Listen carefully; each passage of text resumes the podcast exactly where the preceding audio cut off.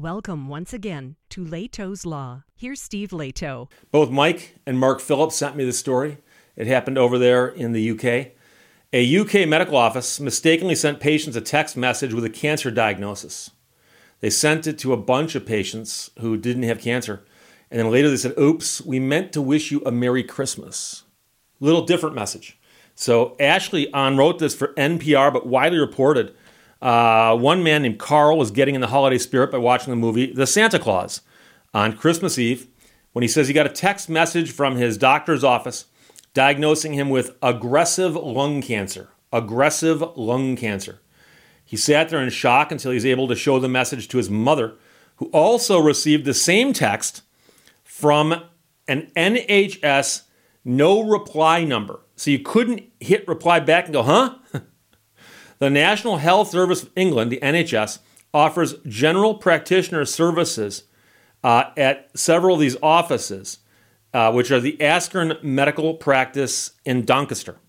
I hope I'm saying that right.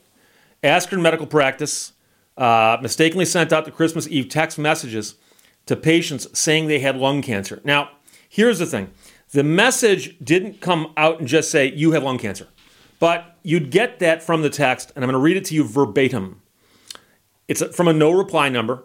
First of all, it says, From the forwarded letters at CMP, and then there's a name redacted, has asked for you do a DS15 for the above patient Diagnosis aggressive lung cancer with metastases. Thanks. So it looks like somebody has forwarded the text that was supposed to go to somebody who does tests, but it was about the person who got the text saying that they have a diagnosis of aggressive lung cancer. And so you would get that inkling from that text that they were talking about you. After realizing he wasn't the only one to receive the message, Carl uh, began to question it, wondering if it was some sort of sick joke. 20 minutes later, the same NHS no reply number texted out another message. Please accept our sincere apologies for the previous text message.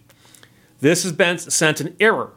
Our message to you should have read, We wish you a very Merry Christmas and a Happy New Year. now, I can see how those two sentences sound so much alike, uh, but it, it does seem crazy that you would accidentally send the other message. Now, obviously, somebody has access to the text system. They're probably using it on their phone, which they shouldn't be doing because you can get a desktop version where you can actually see things larger and not screw things up like this. And probably meant to send one to one specific person and then send one to everybody.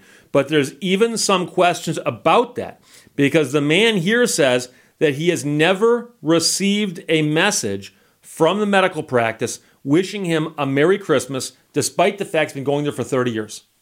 So he's wondering if they actually intended to send the Merry Christmas, Happy New Year message at all, or or what. That sounds to me like, eh. He says to me that apology is not even an apology. It's kind of an arrogant, nonchalant hand waving. A spokesperson from NHS refused to take any questions related to the incident and redirected NPR when they asked to the NHS email. So they emailed them and did not get an immediate response. The initial message falsely diagnosing patients with terminal lung cancer asked them to fill out a DS 1500 form which allows people with terminal diseases to claim certain benefits. So that's what I was curious about because it does say from the forwarded letters at CMP, they've asked for you do a DS 1500. And the DS 1500, if you looked it up, would be oh, that's the thing you fill out when you're terminal, which, which would not be a, a good bit of news either. While neither this man nor his mother were expecting a test result for cancer, others who received the same message were. It is not clear how many people the text messages were sent to. So, as you can imagine, an office that sees people for all kinds of things has people in there for all kinds of things. When they send a message out saying you've been diagnosed with terminal lung cancer, well, if you had just been in there and uh, you got stitches, I'm just picking a thing at a medical clinic, right? You went in, you got stitches. They stitched you up and you walked out. and you get an email saying you've got terminal lung cancer, fill this form out. You'd probably look at that and go, I don't think they could tell that based on looking at my arm and sewing up my arm. Okay? But if you went in there and got, you know, chest x-rays or they ran some kind of blood tests on you, you might think, gee, I don't know, maybe can they can they diagnose that with blood tests? You know, I don't know. And keep in mind that most people tend to think quite highly of doctors and how much they know. I'm not talking about everything about doctors. I'm simply saying that if you get a message from a doctor, your first inkling is going to be, well, they're right, they're a doctor. And so the fact that this email got sent to so many people by mistake, some of these people would have immediately known, okay, this is not obviously meant for me. Okay. But there'd be some people who would not have been able to make that jump. So it is not clear how many people the text messages were sent to. Um, but the man at the top of the story said he would not be returning to that practice after this incident. That kind of thing breaks people and drives people to despair, he said.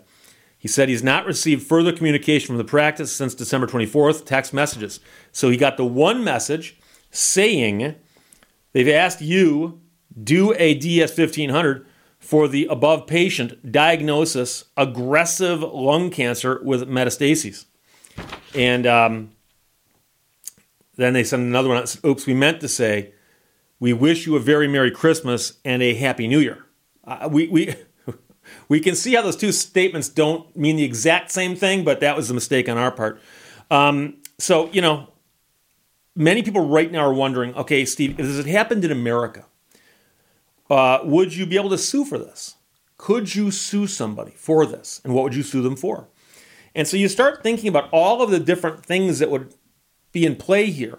And the most obvious notion that'll jump to many people's minds, you don't have to be an attorney to figure this one out, is some form of negligence. Negligence, right? The idea that, that you owe various people in our society duties. You have a duty to drive your car with caution due care, drive your car safely, right? And so if you don't drive your car safely and you hit somebody, that's called auto negligence. Okay? So the negligence here would be the duty that the medical facility has to deal with you in a way that, now here's where it falls apart. They have to deal with you in a way that is what? Up to the standards of the medical profession? And then they're going to say, well, but sometimes mistakes get made. But you're going to say, Steve, this was an awfully big mistake. This isn't the same as I recently got a letter, for instance, that was addressed to me, and I opened it up, and inside is a letter addressed to somebody else. And I suspect that somebody's typing letters and f- putting envelopes, and, and they'd simply put my letter in their envelope and their letter in my envelope. Okay? Mistakes like that happen. And, and do you file lawsuits over them? And so the question then is does this negligence rise to that level? Well, there is a concept called the infliction of emotional distress. The infliction of emotional distress. For some strange reason, people will occasionally do things, whether intentionally or not, to cause other people distress. So there's intentional infliction of emotional distress and negligent infliction of emotional distress. So, intentional infliction of emotional distress is where somebody does something so outrageous on purpose, trying to scare somebody or trying to upset somebody.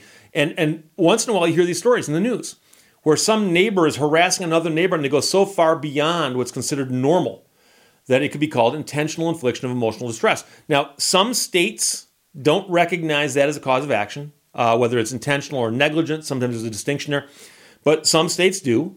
And I've seen it applied in some situations where you go, wow, I, that, that to me seemed like a stretch. But let's suppose that you had gone into this hospital or this medical facility, they'd run some tests on you for something, and you're sitting at home right before Christmas and you get the text that says, You've got, in essence, terminal lung cancer. Fill this form out since you're to die. I'm paraphrasing. You can't hit return and go, Excuse me, is this meant for me? Because it's a no reply text number. And you're sitting there for 20 minutes or more. I think they said about 20 minutes, though.